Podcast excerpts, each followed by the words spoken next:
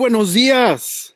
De verdad, qué gusto estar con ustedes el día de hoy. Hoy es lunes 25 de mayo y me encuentro muy contento, demasiado contento porque estamos arrancando esta semana con todo. Eh, les voy a confesar que sí, dentro de mí hay como este gusanito de pronto se acabará o no se acabarán las cosas en dos o tres semanas, qué va a pasar con nosotros en la vida, eh, hacia dónde iremos. Pero por lo pronto seguimos con este gran programa de conciencia colectiva 1111. Muchas personas me preguntan, oye, ¿por qué se llama conciencia colectiva y por qué 1111? Me lo preguntaba por ahí nuestra invitada de hoy. Finalmente, conciencia colectiva se llama porque lo que estamos buscando con estos espacios, donde estamos cumpliendo ya la semana número 10, es generar estos espacios conversacionales, estos espacios de pensamiento generativos que nos inviten a generar un espacio diferente.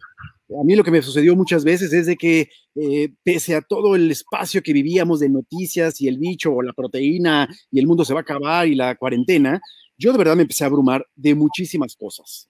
Y hubo un momento donde dije, oye, ¿cómo podemos obtener información de personas maravillosas que nos puedan ayudar a dar estas pequeñas herramientas, estos pequeños tips de seguir creando estos pensamientos y este lenguaje generativo. Por ahí decía en ontología del lenguaje eh, Echeverría, ¿no? Decía, somos seres lingüísticos.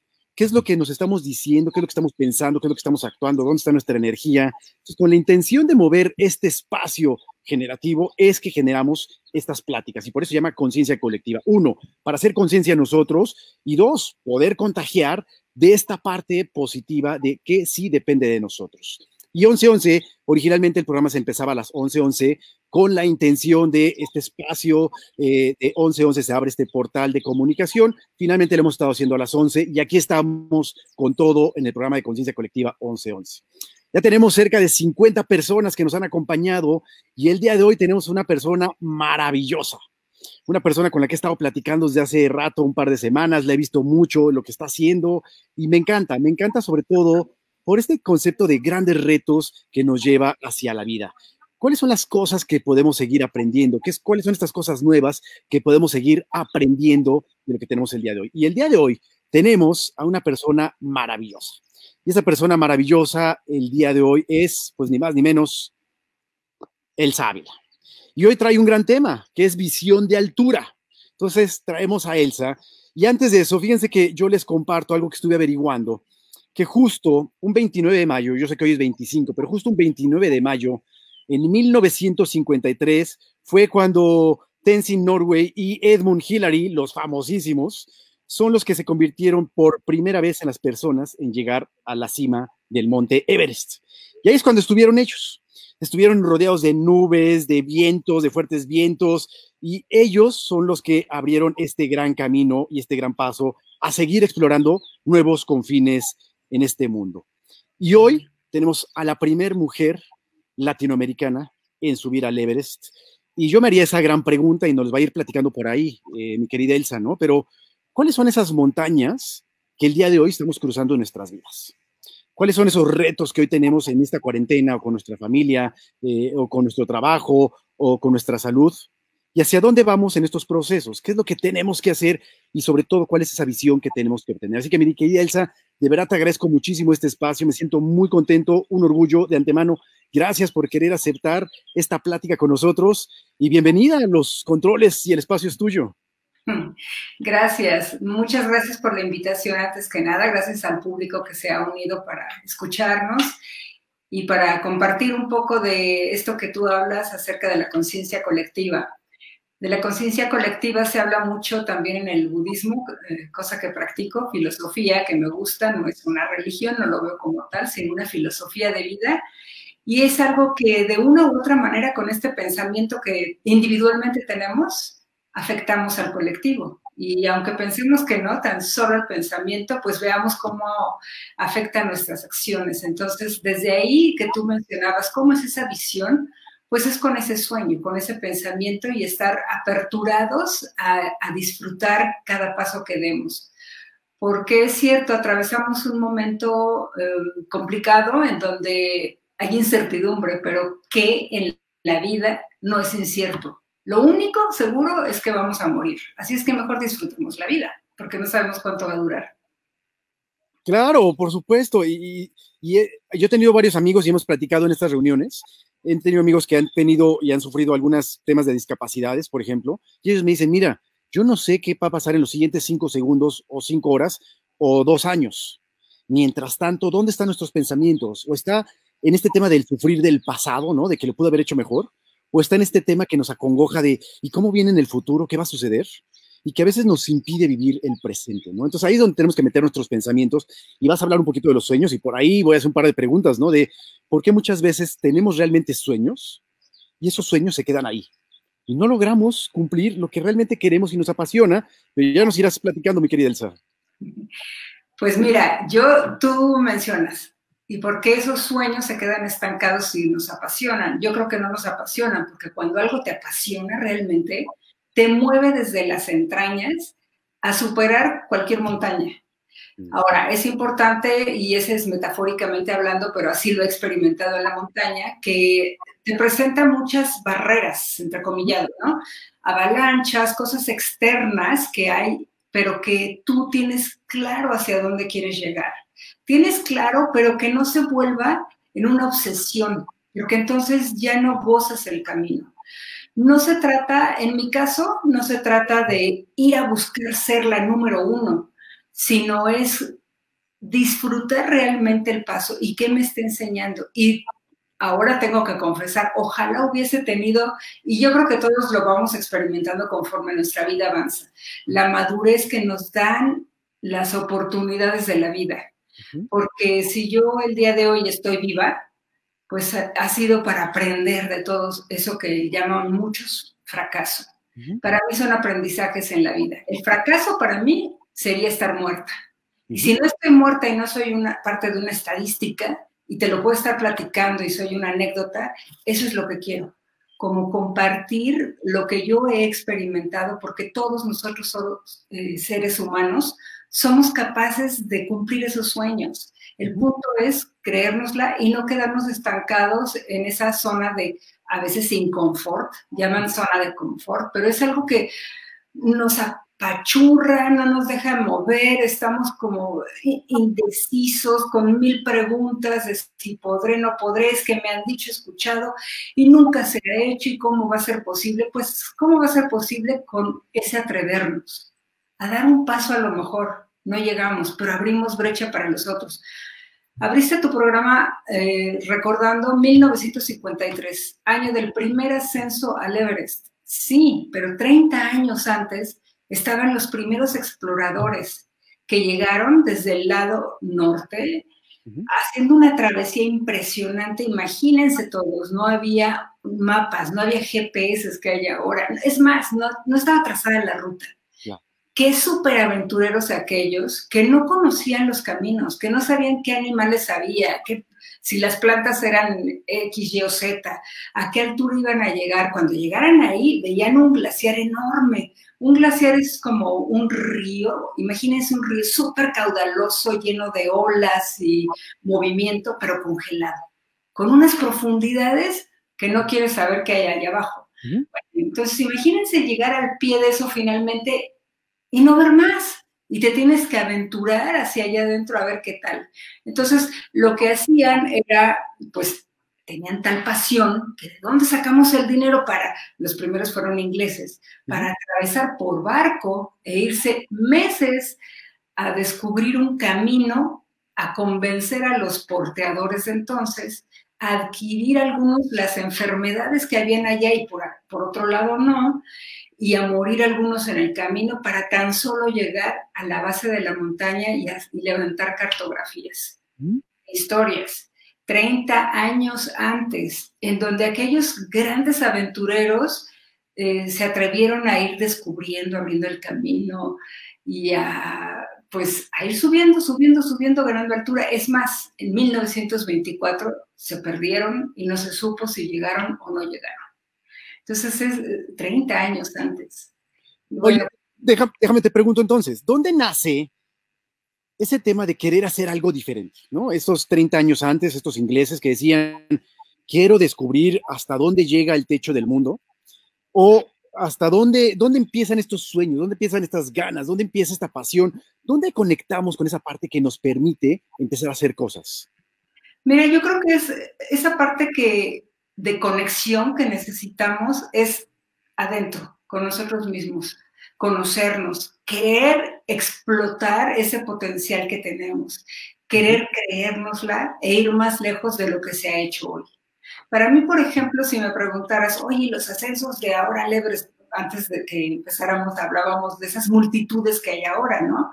Para mí eso no es más que lo que decíamos también antes, eh, la foto del ego, O sea, para mí es como regresar un poco, ¿por qué? Porque si por un lado eh, te ha dado oportunidad la tecnología de tener mucho mejores implementos, más ligeros, eh, eh, ropa para mujeres, en mi época no había, y no te estoy hablando de hace muchos siglos, estoy hablando de hace unos años, unos, ponle tú 30, cuando más, es más 20, es más, si te metes a los catálogos actualmente hay más ropa de hombres que de mujeres, no había mochilas para mujeres, entonces, en vez de utilizar toda esa tecnología para montarse en los hombros de quienes ya experimentamos algo, están retrocediendo desde mi punto de vista y eso no es aplaudible.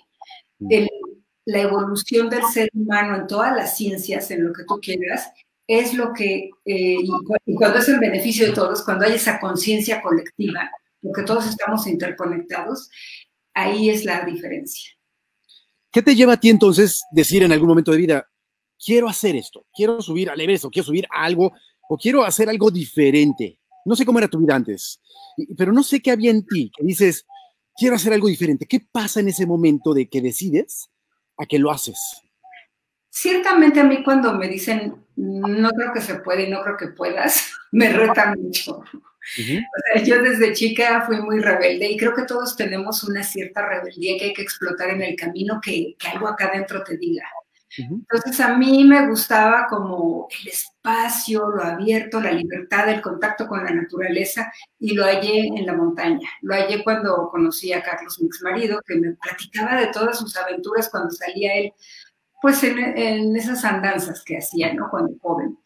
Pero yo creo que lo platicaba tan bonito que quise probarlo por mí misma. Y mi primer contacto con la roca, porque yo empecé escalando en roca, cuando puse las manos en la vertical y, todo ese miedo de acá adentro y de la cabeza y cómo lo transporta y cómo el cuerpo responde y cómo lo apaciguas y cómo entonces sigues y cómo llegas hasta arriba y, el premio que hay arriba. Eso me enganchó. Mm. Entonces, yo creo que es importante sacarlo. Pero fíjate, me encanta eso. Tú dijiste, puse las manos en la roca algo que no habías experimentado antes, y entre que te dijeron, oye, ven, vamos, pusiste las manos ahí y algo pasó que conectó tu cuerpo, tu espíritu, tu alma, y cuando empiezas a subir, llegas arriba y dices, qué maravilla, de, qué, estoy viviendo ahora. Déjame lo traduzco a la gente eh, de a pie, que somos nosotros. ¿En qué piedra, en qué roca tenemos que poner las manos para conectar con esta pasión que nos mueve en la vida? Y muchas veces, y en otros programas lo he platicado, ¿dónde, en qué tienda puedo ir a comprar la pasión? ¿A dónde voy y busco y compro 10 pesos de pasión o 50 pesos? Porque digo, creo que esto me va a funcionar. Hoy por lo que nos estás diciendo es, pues, tienes que experimentar. Tienes que experimentar dónde tienes que poner esas manos, llámese un curso, llámese conectar con la gente, llámese ayudar a otros, llámese tu carrera profesional, llámese marketing, contabilidad, este doctor, pero en mi perspectiva, y a ver si coincides, pues tenemos que tener las antenitas paradas, estar observando el mundo y sobre todo observándonos nosotros para saber qué realmente nos apasiona. Tocar esa roca para conectar. Yo creo que esa roca es la conexión con tu corazón. O sea, tú decías poner las antenitas afuera y al final dijiste y sobre todo adentro. Sí, creo que es que nos decimos nosotros mismos que nos apasiona sin tener que justificar nuestras acciones, ni tener que complacer a nadie, ni a nuestros padres. Porque cuando queremos complacer, nos equivocamos de camino. Queremos entonces ser parte de una sociedad que no va a dar nada por nosotros. Nosotros tenemos que formar parte de esa conciencia colectiva para realmente darle un impulso y un giro al planeta. Si no queremos que nos entierren ahí en una fosa común, por decirlo de una manera. Entonces, fíjate, déjame pregunto a la gente, ¿no? Oye, ¿qué les apasiona en la vida? ¿Han encontrado realmente esa pasión? A mí, yo, a mí me han platicado muchas personas diciéndome, oye, hay cosas que sí me apasionan en la vida, pero pues, este tengo el trabajo y tengo el trabajo seguro y gano mi quincena y tengo familia y no puedo dejarlo porque pues me puedo quedar sin cosas. ¿Hasta dónde realmente dejo de perseguir ese sueño o esa cuestión que me apasiona por algo, no sé si seguro, y entiendo que hay responsabilidades, pero hasta dónde podemos tener ese balance de decir, sí me apasiona, pero lo dejo a un lado, o no, voy por todas y me llevo y busco mi pasión. ¿Cuál es la pasión? ¿Qué te apasiona en la vida? Y ojalá nos puedan contestar las personas que nos están viendo por ahí. ¿Qué te apasiona en la vida? Y sobre todo, ¿la estás persiguiendo realmente estas pasiones? ¿Estás viviendo esa pasión? Y de ahí, Elsa, dices, encontraste, tocaste la, roca y dijiste, algo quiero hacer con esto. ¿Qué sucede entre que conectas y empiezas a hacer cosas diferentes? Mira, te voy a, te voy a narrar antes eh, eso que tú hablas, porque sí fue una conexión, que fue lo que me llevó a hacer lo que hice y lo que pues de alguna manera sigo haciendo. Ya no en las altas montañas porque tuve problemas de salud, pero sí en las montañas de la vida. Entonces, para mí fue tocar esa roca, entregarme, como tú decías en algún momento, viviendo el presente sintiendo aquella, aquel movimiento en la roca, dándome cuenta cómo mis ojos veían hacia dónde, mandaban la información al cerebro, el cerebro al cuerpo y era una máquina de moverse. Entonces para mí fue como poesía en movimiento, fue como vivir. Y ahí me di cuenta que eso quería, entregarme a eso que me enseñó a estar viva realmente. Y entregarte a eso que te hace estar viva. Pero me parece que, no sé si hay una fórmula, y la verdad es que yo trato de buscarla. ¿Cómo encuentro esa fórmula de entregarme a lo que me hace estar vivo? Algo me está faltando para acabar de encontrar eso. ¿Cómo me entrego a eso y dejo atrás otras cosas como posible seguridad económica y entregarme a eso que me hace sentirme vivo? Pues mira, tú hablas de seguridad y seguridad económica, lo has mencionado varias veces. Pero ¿qué te da la seguridad de que eso va a seguir? O sea, nada. Nada nos da la seguridad de nada más que este preciso instante que tenemos y ya se fue. Entonces, e, es importante. A mí me fascina una frase de Séneca que dice, mientras vivas, sigue aprendiendo a vivir. Y ese aprendizaje es cada instante. Si somos capaces de abrir los ojos y el corazón y los sentimientos, y tenemos ojos en todo el cuerpo, o sea, no nada más ver con esto, sino con todo lo que tenemos en el cuerpo y sentirlo y entregarnos y ponernos en los zapatos de los otros, vamos a vivir de manera diferente, porque la mente es la que nos está llevando a todo lo demás. Seguridad, o sea, no hay. Lo único certero, como hablábamos, es que nos vamos a morir. Entonces, ¿por qué dejar de vivir? Tengo un amigo escalador, el primero que perdí escalando en roca, yo tenía entonces 19 años, que escribió es preferible morir haciendo lo que te gusta a vivir sentado esperando a que un día la muerte llegue. Es, preferible hacer lo que te apasiona a vivir esperando. Me encanta. la pasión no se compra, la pasión no viene de afuera y te dicen qué es, la pasión la traemos dentro. Y ojalá nuestra pasión fuera vivir intensamente porque no sabemos qué va a pasar. No la tenemos comprada. Mm. Se oye muy romántico, pero de tener pasión a dar el paso a vivirla, pues ¿qué tiene que suceder? ¿Cómo me animo a dar ese primer paso que me lleve a otros pasos a seguir viviéndolo? Te lo voy a contestar con una anécdota en la montaña. Me encanta, sí. Cuando tenemos que atravesar un glaciar, hay que conocer los diferentes tipos de nieve, de hielo, etc. Si llega un momento en el que hay una grieta, pero tienes que seguir, es preferible dar el salto ya, porque con cada minuto, segundo que pase, la indecisión va creciendo. Y finalmente tienes que pasar. Pongámoslo al revés, vienes de regreso. Y de regreso es para vivir, para llegar a tu tienda, para llegar a tu hogar después. Tienes que dar el paso. Mientras más rápido lo des, mejor, porque después eso queda atrás y hay una satisfacción que te invade el cuerpo increíble. Oye, y, estas grandes preguntas a las que yo me enfrento es, esa persona, y también lo voy a llamar así, con todo respeto, común y corriente que eres, Elsa, ¿no? Eh, que comes, que respiras, que vives, que ha conectado con esa pasión. esa persona que tiene las mismas necesidades que muchos de nosotros, ¿cómo haces para decidir y decir, de ese sueño lo convierto en una realidad? ¿Cómo llego a convertir los sueños en realidad? ¿Cómo doy esos pasos que me estás diciendo? Yo pienso que cuando estás a punto de perder la vida, te das cuenta de la apreciada que es la existencia. Y entonces ya no te importa querer quedar bien con nadie. nadie.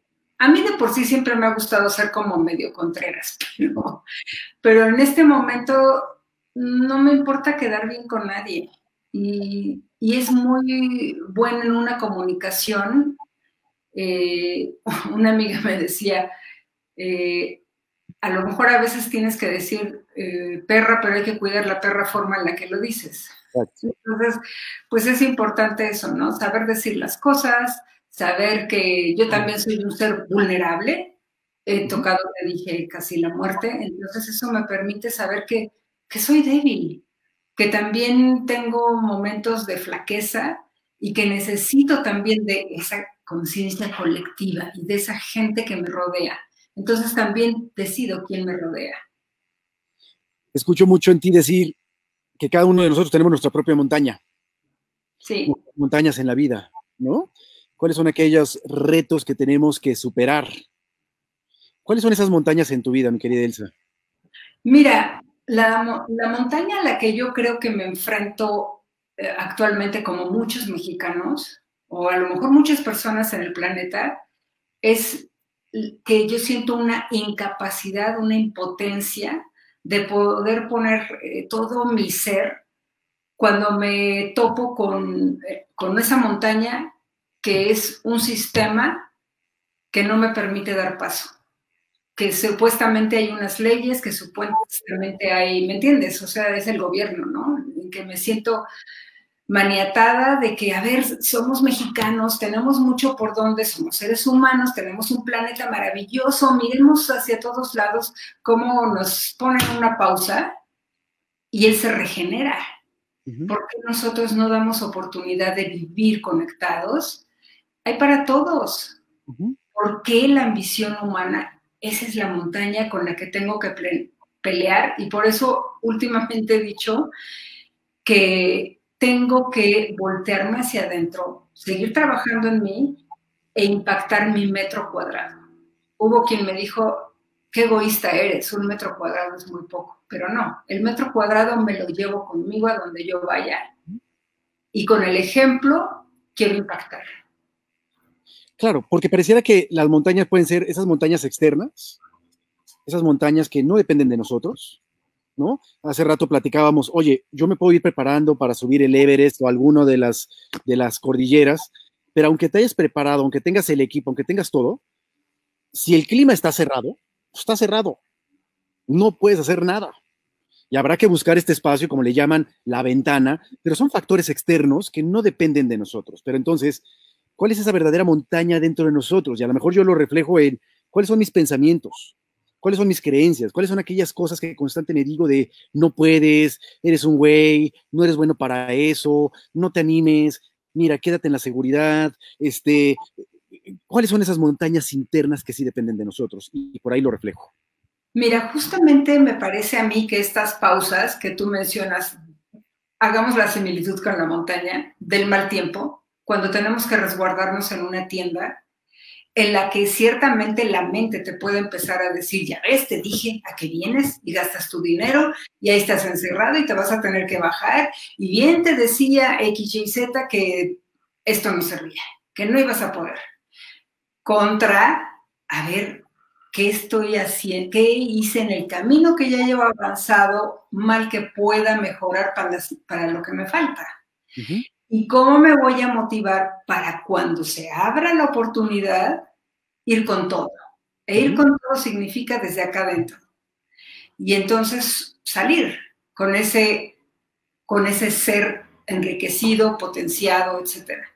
Y es lo que nos está pasando ahorita. O sea, ¿por qué estamos con la mente? Y cuando vuelva a la normalidad, ojalá no haya normalidad, ojalá que de verdad salga un nuevo yo. Ese yo apasionado, conectado, que quiera contribuir a esa conciencia colectiva de la que hablas. Oye, a ver, pero ya tengo más dudas. Dices hace rato, cuando se abra la oportunidad, estar ahí.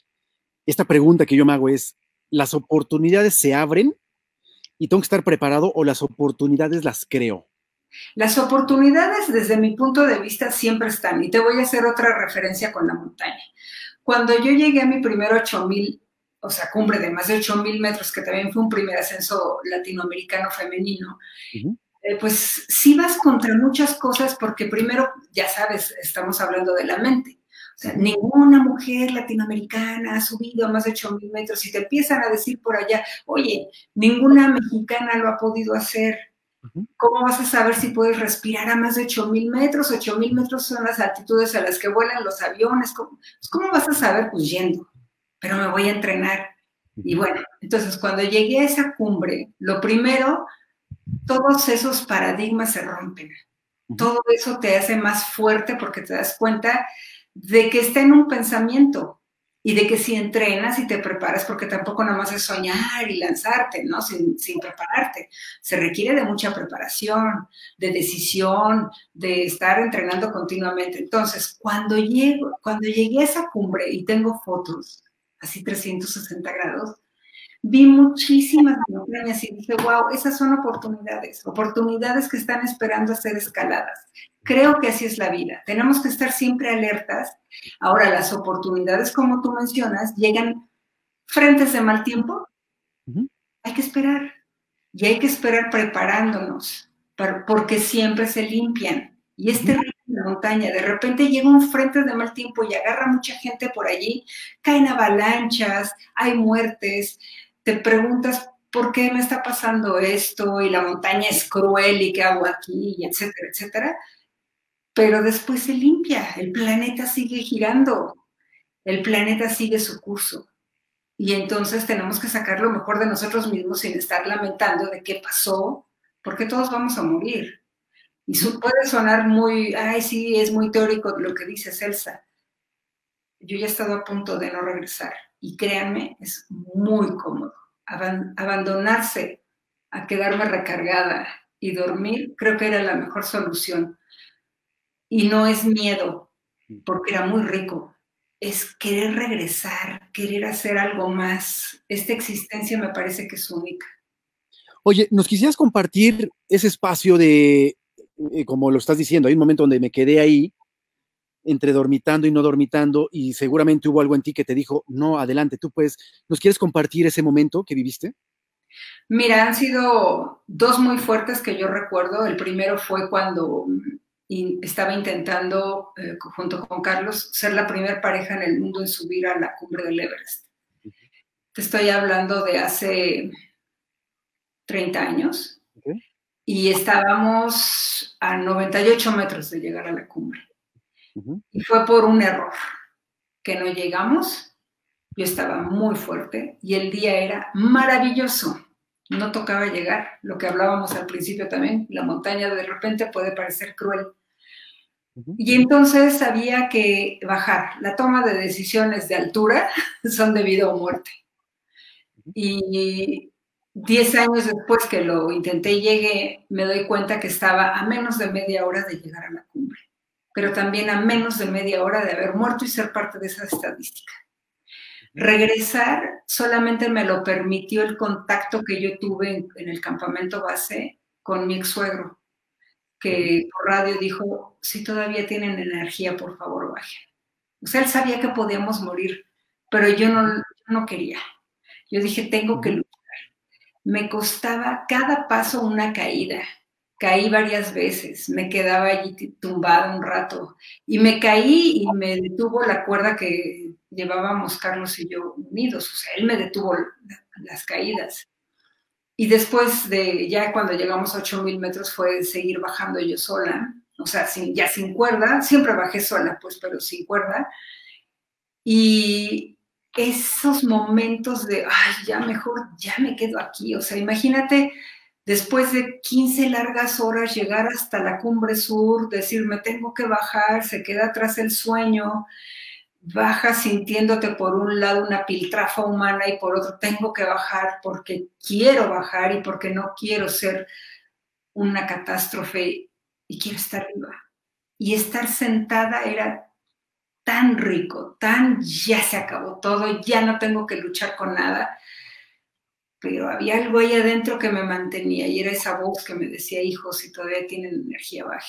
Esa fue una vez. Y en el, eh, y luego en otra ocasión, en el Aconcagua, ahí fue por querer hacer las cosas rápido, me dio un edema pulmonar. Y yo me di cuenta y empezamos a trabajar. Y mi compañero eh, se empezó, se fue y me dejó, pero se asomaba por las esquinas a ver si venía. Y de veras quedarme recargada en el piolet era lo más cómodo y rápido. Mm. Pero aquella mirada que estaba por ahí esperándome era como el ancla a la que yo me jalaba y decía, tengo que llegar, tengo que llegar. Fueron alucinaciones, después me fue todo un, pues todo un via crucis recuperarme, pero aquí estoy. Oye, déjame ver si lo puedo interpretar a mi manera de esta, de esta forma y tú corrígeme si no. Hay veces donde estamos en momentos muy cómodos en la vida. Y hay veces que nos queremos simplemente quedar ahí y diciendo, aquí me quedo cómodo y ya no me quiero mover. A lo mejor sentimos este cansancio de vida, el cansancio de, generar o no generar dinero, el cansancio de lidiar con las cosas de la vida, el cansancio del trabajo, del jefe. El momento donde digo, Ay, ya, ya no quiero nada. Pero de repente hay una vocecita interna, y esa vocecita interna que en tu caso fue tu suegro, pero déjame yo la transfiero a esa voz de conciencia, y que la conciencia nos puede decir, oye, ¿quieres quedarte ahí o quieres seguir luchando por tu vida? Y moverte de ese lado tranquilo que tienes para seguirte potencializando. Y la última reflexión que yo me llevo, y corrígeme por favor, es, tú decías, Carlos me detuvo algunas caídas con el tema de la cuerda. Yo creo que la familia, la pareja, los hijos, los amigos, son personas que están en nuestra vida para detener nuestras caídas. Somos vulnerables. Y creo que nos tenemos que acercar a ellos para que nos digan, aquí estamos, apóyate en esta persona, con tu pareja, con tu hijo, mami, papi, amigo, ven, aquí estoy, te sostengo. El mundo es más fácil entre dos. Así lo veo yo, Elsa. Pues qué padre. Fíjate que estoy sonriendo porque me, como que me hiciste también dar cuenta de esos momentos de cuando estaba yo con la sencillez, digamos, de morir, de ir a morir.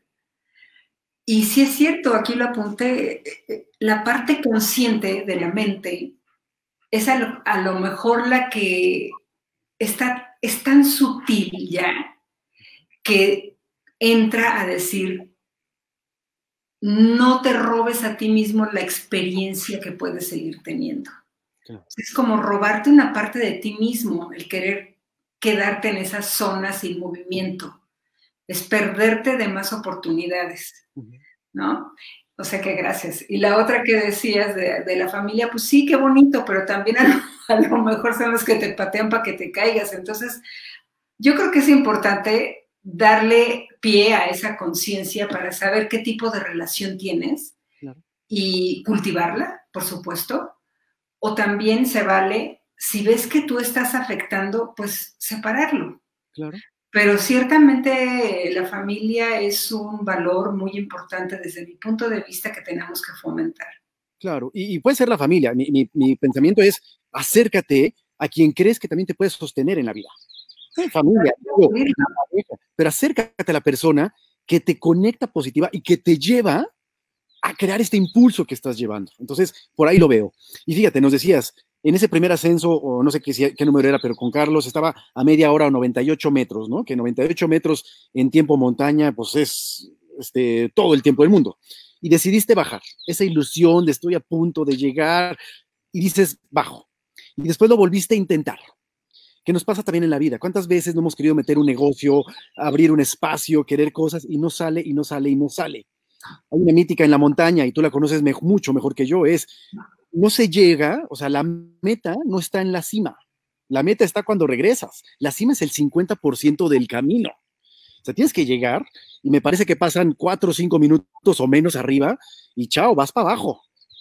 Pero ahí cuando llegas al campamento es cuando realmente logras este, este resultado. La pregunta es, ¿qué tenemos que hacer entonces para lograr esas metas y compartirlas? Porque al final se trata de compartirlas, no se trata de llegar y solo en la vida y no pasó nada. Hay que volcarnos a vivir estas nuevas experiencias. Pues mira, yo creo que es esa parte de conexión que hemos hablado, la importancia de saber que, imagínate qué diferente es, en el caso mío como alpinista, quedarme con mi cumbre, my precious, y ya es ella, ¿no? Y no compartir con alguien todas estas experiencias, pero que no son leídas, que son mías y te las puedo compartir. Qué diferente sería también que los empresarios que nos escuchen se den cuenta de que la empresa funciona es por toda la gente que, está involucrada. Entonces, mientras más parte las haga de mi montaña, llamada hoy empresa, más guerreros de mi montaña van a ser, más entregados. ¿Por qué? Porque se van a dar cuenta que es su montaña también, no la montaña del señor o de la señora sino es de todos nosotros que nos está dando muchas herramientas y mucho alimento día tras día. Y alimento no digo nada más en el sentido monetario, sino en experiencias, en crecimiento personal, en ese ambiente eh, familiar que se logra por un lado, pero también en ese eh, ambiente empresarial. Entonces, qué bonito sería vivir eso. Y es lo que a mí me encanta transmitir, ¿no? es tan fácil pero pues a veces lo hacemos nosotros mismos tan complicado. Claro, fíjate que, y me encanta eso que puse por ahí, pone por ahí Lourdes Velasco, dice, la meta está cuando regresas a ti mismo. Uf, a mí me conecta eso que dice Lourdes, ¿no? O sea, realmente hacer lo que tienes que hacer, pero la meta está en ti. Y creo que ese nivel de conciencia interna que tenemos que seguir, eh, que nos siga llevando a transformarnos, me parece que eso es el camino que tenemos que ir transitando todos en ese momento. Oye, Elsa, ¿qué se siente? ¿Qué se siente llegar al Everest? La verdad es que cada quien lo vive a su manera. Pero no sé, yo te puedo platicar qué se siente comer unos chilaquiles, me encantan, y unas conchas con chocolate, pero como estar allá arriba, ¿qué se siente? ¿Qué sentiste tú? Mírate, me encantaría narrarles la diferencia del sentimiento 10 años antes, 10 años después, porque fueron 10 años. En mi primer intento estando a 98 metros, mi mente, que era mucho más inmadura, solamente iba conectada a tengo que llegar, tengo que llegar, tengo que llegar. Y en el momento en que me encontré a Carlos en la cumbre suficiente, tenemos que bajar, fue como, como que me llegó la corriente. ¿De qué me está hablando? Y fue un momento muy complicado en el que pasan muchos pensamientos por la cabeza, qué voy a hacer, por qué me voy a bajar. Fíjate que no cuestioné mucho el, llegar a la cumbre, como que en ese momento ya no me importó, sino fue cómo voy a bajar, estoy de veras en la última. Entonces, y ese momento éramos dos, solo dos en toda la montaña. Entonces era no como el embotellamiento del que hablábamos antes de empezar el programa. Entonces imagínate o imagínense todos estar dos personas en el punto más elevado del planeta en ese momento, en todo el mundo éramos los únicos allí, dependiendo de ti, con una soledad aplastante, no por el hecho de estar solo, sino porque mi corazón realmente se sentía muy solo, abatido. Bueno, eso fue mi primer intento. Y diez años después, cuando llegué, ya iba con la madurez de eso que tú mencionas, estas unos cuantos minutos. ¿Por qué? Porque ya lo había experimentado en otras montañas. El tiempo cambia continuamente, como cambia cuando estamos aquí, en cada quien en su oficina, en su casa, etcétera, cambia continuamente. Y hay que estar alerta a esos cambios. Entonces, yo sabía, como también les mencionaste, que todo se completa al bajar. Ese día que yo llegué a la cumbre del Everest, yo ya era mamá ya tenía mis dos hijos y mis dos hijos me estaban esperando. Y yo me acordaba de su vocecita que decía, uno de ellos, mami, te encargo una piedrita de la cumbre. Pues imagínate, o sea, yo las piedritas de la cumbre echándola a mi bolsita, ¿eh? pero pensando en, tengo que bajar. Y yo sé que bajar muchas veces es, estadísticamente hablando, el momento en el que más gente se muere porque pierden la concentración, porque ya no tienen la motivación de subir, porque les surge bajar, por inexperiencia y etcétera, etcétera, enfermedad y lo que quieras. Entonces yo sabía que tenía que ir súper consciente de cada paso que diera, había que bajar. Llegué, sí, cierto, recuerdo perfectamente cómo soplaba el viento, había muchas nubes pasando, cómo estaba con, eh, habían algunos eh, nepalíes en la cumbre, estaba también un amigo, Pete Athens, tomando fotos, un británico, llegué yo, me tomaron mis fotos y les dije, chao, ya me voy para abajo.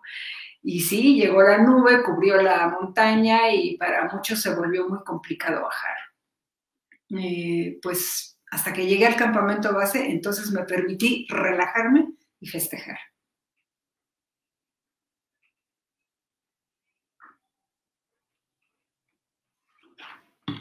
Aquí estoy, aquí estoy. Me quedo con esto, ¿no? De dices, hay que ser conscientes de cada paso que damos en la vida. Fíjate, algo que yo creo es, oye, el destino, el destino existe, o hay alguien, un ser o algo que nos dice, aquí está tu carta, Ramón, yo ya sé qué va a pasar contigo, o el destino lo creamos nosotros. Te voy a decir lo que yo pienso. Yo pienso que el destino lo construimos en cada paso que damos y con cada decisión que tomamos en la vida. Y hoy me estás diciendo, hay que ser conscientes de cada paso que damos. Me parece que va por ahí. ¿Cuáles son aquellos pasos que hoy estoy dando en mi vida que me acerquen a ese sueño, que me acerquen a esa visión, que me acerquen a esa pasión? Si hoy me preguntara y dijera, oye, estás haciendo cosas que te encaminan hacia eso y es no, pues compadre, te estás alejando de esos sueños, de esa visión. Tenemos que tener conciencia de qué pasos y qué decisiones en la vida tomo. Cada vez es mucho más claro lo que tenemos que decidir en nuestras vidas en este momento. Así que yo los invito a que pensemos y seamos conscientes de esos pasos que damos en nuestra vida. Y me encanta que llevabas esas piedritas metiéndotelas por donde sea, que al final es una parte de amor que le ofreces tú a tus hijos y era decirles, aquí estoy, hijos. Llegué y estoy aquí. Ahora, déjame pienso en esto. ¿Hubo algún parteaguas? Llegaste como esa primer mujer latinoamericana en subir al Everest.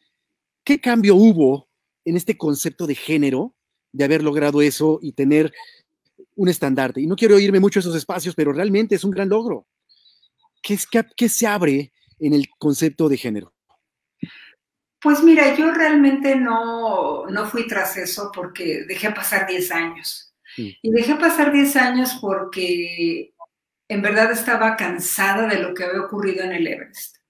El Everest, eh, en mi primer intento, fue una situación de vida o muerte. Murieron varios compañeros de mi expedición. Eh, seis se los llevó una avalancha, cinco murieron, y la tragedia de escuchar, porque yo era parte de esa expedición, yo ya había bajado, pero a ellos los sorprendió el mal tiempo, ellos venían bajando por otra ruta que, que yo hice un primer intento por allí, y ese fue, algo me aplastó muy fuerte el corazón, o sea, perder cinco compañeros de un momento fue muy fuerte. Tres meses después regresamos al Everest mismo en una, en una expedición 100% mexicana, éramos cuatro nada más, muy bien. Carlos hizo el primer ascenso latinoamericano sin tanques de oxígeno, que era su sueño. Y en, esa, en ese momento perdimos al que fue maestro de nuestro, ¿no? que fue Jurek Kukuczka, un polaco que fue el mejor del mundo en su época. Y ya entonces fue mucho, fue mucho para mí y cambiamos un poco el rumbo. Entonces, eh, pasaron 10 años, te digo, y, o sea, menciono esto porque no era como yo quiero ser la primera mujer latinoamericana y demostrar, no, sencillamente fue un llamado muy impresionante de la montaña. Y yo creo que fue un llamado para despertarme ese valor como mujer, como ser humano y como alguien que se puede plantear objetivos y hacerlos míos, luchar por ellos a mi manera en su momento y tomar las decisiones que me iban a hacer responsable a mí misma. Ese es el aprendizaje que me llevé. Me encanta, al final es algo muy interno otra vez. Volvemos al tema de tenemos que acabar viendo en nuestro interior para lograr seguir creciendo al espacio que queramos seguir creciendo. Y todo esto, toda la preparación, todo el esfuerzo, todos los pensamientos, para estar literalmente tres minutos allá arriba, o cuatro minutos, no sé cuántos sean. Pues el tiempo, vuela, como siempre, ¿no? Como ahorita que hemos estado hablando y ya, ya se fue mucho. Pero allá arriba estás tan embelesado viendo, imagínense, se ve la curvatura terrestre, se pasan las nubes, todo es como en cámara lenta y cuando ves el reloj ya pasaron 10, 15, 20 minutos. Yo en la cumbre del Everest sí estuve como 20 minutos y dije, es demasiado, ya me tengo que bajar. Porque en verdad en esos minutos cambia y todo se puede volver una tragedia. Yo lo sabía, había que bajar. Fíjate, y eso me lleva también a estas preguntas, ¿no?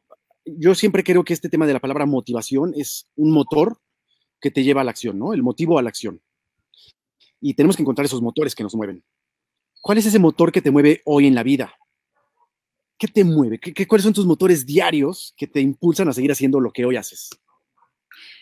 El motor que me mueve a hacer lo que hago es hacerlo bien, es decir, hacerlo sana desde adentro, Em, yo atravesé por un momento después de, del Everest. Bueno, después del Everest me dediqué a competencias de deporte extremo, de estas de aventura más bien.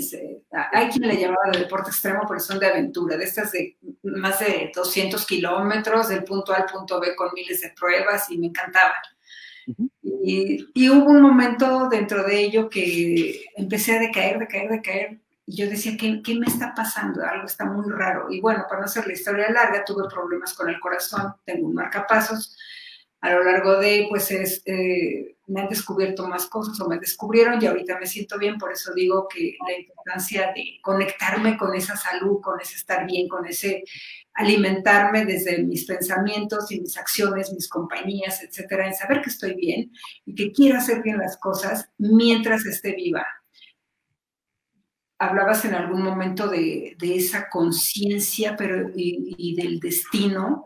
Yo no sé qué es el destino y no me atrevería a, definir como el final de un camino, porque yo creo que si vivimos con esa incertidumbre de que no saber cuándo, ¿por qué no vivir intensamente cada paso que damos? Dando lo mejor, porque no sabemos qué va a pasar. Y qué rico entonces vivir en armonía y sin estar preocupándonos por cosas que a lo mejor ni ocurren. Gran porcentaje de nuestras preocupaciones no pasan. Por supuesto, eso dicen, ¿no? Que el 80%, 90% de las cosas que pensamos no suceden nunca. Por eso que dices, vive intensamente cada paso que das y hay que vivirlo en todas las esferas importantes de nuestra vida, en el trabajo, hay que vivirlo intensamente, con conciencia, haciendo lo que tenemos que hacer en la pareja, con la familia, con los hijos, con la parte económica, con la parte de salud, ¿no? Por supuesto, a veces eh, olvidamos la salud porque creemos que hay otras cosas más importantes. Y cómo tenemos que tener este equilibrio en todo lo que tenemos que hacer en nuestra vida. Y si yo te preguntara, oye Elsa, ¿cuál es la mejor versión de ti? ¿Cuál es la mejor versión de Elsa? Cuando estoy presente, definitivamente. Wow. la mejor versión es cuando estás presente. Me encanta. Me encanta eso, me encanta e-, este tema de vivir los pasos, de que el destino, olvidémonos de eso y síguelo creando en este momento, eh, de seguir conectando con eso que nos apasiona. Yo ahí tengo mucho que seguir trabajando, de acabar de conectar con esa gran pasión que me sigue encaminando a lograr estos, estos sueños. Me sigue quedando duda, ¿no? Como de un sueño que tengo y agarrar la roca en mi vida, empezar a hacer las cosas para lograr cosas sorprendentes, no necesariamente subir la montaña más alta, pero hacer cosas sorprendentes en mi vida. Me sigue quedando duda, ¿cuál es esa fórmula que me quiero llevar para esa parte? Pero, ¿qué mensaje nos quieres dejar? ¿Qué mensaje nos quieres dar? Eh, ¿Cómo quieres que nos vayamos de esta maravillosa plática? Pues mira, yo pienso que esa eh, conexión que quieres encontrar, la tiene, bueno, todo el mundo hay que hacerla con el corazón. En el momento que toquemos esa roca, sea cual fuere, si lo hacemos desde el corazón, conectados, va a ser un clic así de alto voltaje que te va a decir, es esto. Y hay que sencillamente dejarlo fluir, sin pensar en tener que agradar a los demás. Me encanta, fluye, sin pensar tener que agradar a los demás, sigue conectando con eso que tanto te apasiona. Oye, por cierto, sí me queda una duda más. Se habla mucho de que estás en la montaña y hay veces que tú vienes bajando, dices, ya no puedo, voy bajando como puedo, poco a poco, y te encuentras a gente en el camino, gente viva, que ya no ha podido bajar. Y no hay manera de poder ayudar a esas personas. ¿Qué pasa en la cabeza de no poder ayudar a un ser humano? Porque dices, soy yo, eres tú, cuando en la vida también nos enseñan, hay que ayudarnos, hay que hacer equipo. ¿Qué pasa con esos momentos? Mira, Creo, creo que tienes que volverte tan frío, ahora sí que como es allá en la montaña. Eh, tomar sí decisiones muy con la mente, más que con el corazón. Y evaluar rápidamente, porque si estás envuelto en mal tiempo, afortunadamente, entre paréntesis, a mí no me pasó. Tener que abandonar a alguien, nunca. Pero sí creo que alguna vez lo pensé, si me llega a pasar, ¿cómo haría? Creo que lo que yo hubiera hecho es, si realmente puedo salvarlo, yo doy casi todo, menos mi vida. ¿Por qué? Porque imagínate dos cuerpos luego allá arriba. Así de frío es el asunto. Por supuesto, y no llegar a juzgar en esas situaciones, pero al final también tenemos nosotros nuestro propio destino, ¿no? Dice por ahí, eh, dice por ahí Leti Luna, dice felicidades por todos tus logros y los que te faltan. Saludos desde Monterrey. Por cierto, ¿qué nuevos logros traes? ¿Cuáles son tus nuevos proyectos?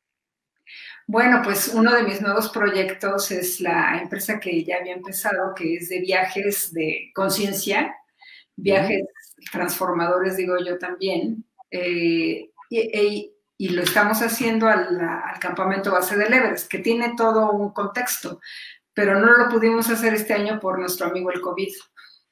Claro, bien, pues bueno, aquí están las cosas internas, que a veces externas, que a veces no podemos controlar. Dice por ahí mi querida Blanca, un saludo. Dice, el poder de la hora es el trabajar en el presente para lograr nuestros sueños, ¿no? Y esa diferencia entre sueño y visión, el sueño se queda ahí y la visión realmente nos lleva a generar pasos. Y pregunta Miguel, Daniel dice, oye, ¿dónde te encuentran? Oye, ¿dónde encuentran más información de ti? ¿En dónde te localizan? ¿Dónde te siguen? ¿Qué datos tienes de tus redes sociales o páginas? Pues lo más sencillo es mi página www.elsaavila.com y en Facebook estoy como Elsa Ávila Alpinista, Alpinismo. Y bueno, pues ya les dejaré eh, saber a través tuyo de alguna próxima conferencia o algo así por si se quieren conectar. Sí, porque hay que decir que Elsa se dedica mucho al tema de las conferencias, entonces si saben a alguien también en sus empresas que quieran tener este espacio eh, motivador, bueno, pues él es una maravillosa persona con este espacio nuevo, esta visión que nos puede dar sobre esa visión, sobre esa pasión, sobre conectar con esa roca en tu vida y generar esas acciones. ¿Qué último mensaje, Elsa, para ir cerrando? ¿Qué último mensaje? Pues que se atrevan a vivir su vida eh, como si fuera el último momento, porque no está comprada. Mientras haya vida, hay oportunidades atrévanse a vivir su vida porque nadie la tenemos comprada. De verdad me quedo muy fascinado. Está por ahí Iván Cruz. Saludos, Elsa. La montaña es la conexión entre tu mente y tu espíritu. Carla Ruiz dice por ahí, muchísimas gracias por esta plática. Elsa influye en la vida de muchas más personas en las que ella cree y yo soy una de ellas. O sea, influyes en la persona. Carla es una de ellas. Así que de verdad, mi querida Elsa, me quedo yo súper contento, me quedo muy motivado en, en este espacio que nos has compartido Gracias, de verdad para mí fue un honor que hayas decidido aceptar y decir, claro, arriesgo a compartir una experiencia más en mi vida, verdad. Gracias por este espacio. Fíjate, simplemente muy rápido. Eh, no, a lo mejor no se acortaba, pero cuando yo trabajé en el mundo corporativo, hace más de 25 años, conectamos porque yo en mi equipo de marketing, yo estaba en el área de marketing, hicimos algunas actividades, yo me acuerdo que se llamaba Team Marketing, con el grupo de Craft, hicimos actividades eh, dinámicas, entonces eh, tú, Carlos, estuvieron por ahí en ese, en ese sentido. Desde ahí yo empecé a tener un pequeño, una pequeña idea del tema de la montaña, nunca he hecho montañas muy altas, pero ahora, veintitantos años después, estoy platicando con una persona que yo me acuerdo de ti hace veintitantos. Entonces, qué bonito volver a reconectar con estos espacios y hoy viéndote desde este nuevo espacio, de verdad, para mí fue un verdadero honor el estar teniendo esta plática contigo. Así que me querida Elsa, gracias. Pues gracias, a ti. Gracias a ti. Esperemos que la siguiente transmisión la hagas a lo mejor desde el Everest. Me encantaría. A ver si Lorena Olvera me convence. Por ella me dijo un par de cosas. Vamos a ver, se requiere esfuerzo, se requiere preparación y sobre todo conexión interna para lograr hacer lo que uno quiere. Así que Encantado. Este Rafa, Rafa, Jaime Jaramillo, mira, Rafa Jaime, bienvenido, te doy un fuerte abrazo, mi querido Rafa. Él subió el Aconcagua hace poquito, en febrero, él no tiene vista y fue uno de los primeros que subió hacia la Concagua sin vista. Así que gracias a todos, les deseo un maravilloso día, yo me quedo emocionado, eh, motivado y así arrancamos este lunes, nos quedan dos semanas más de conciencia colectiva, así que los invito mañana. Mañana tenemos a una gran persona, una persona que le está dando la vuelta al mundo en bicicleta, imagínense está dándole la vuelta al mundo en bicicleta y nos va a contar de todas estas aventuras, así que los invito para que mañana estén por acá con nosotros. Gracias, que tengan un increíble día. Gracias, Elsa. Buen día a todos. Gracias.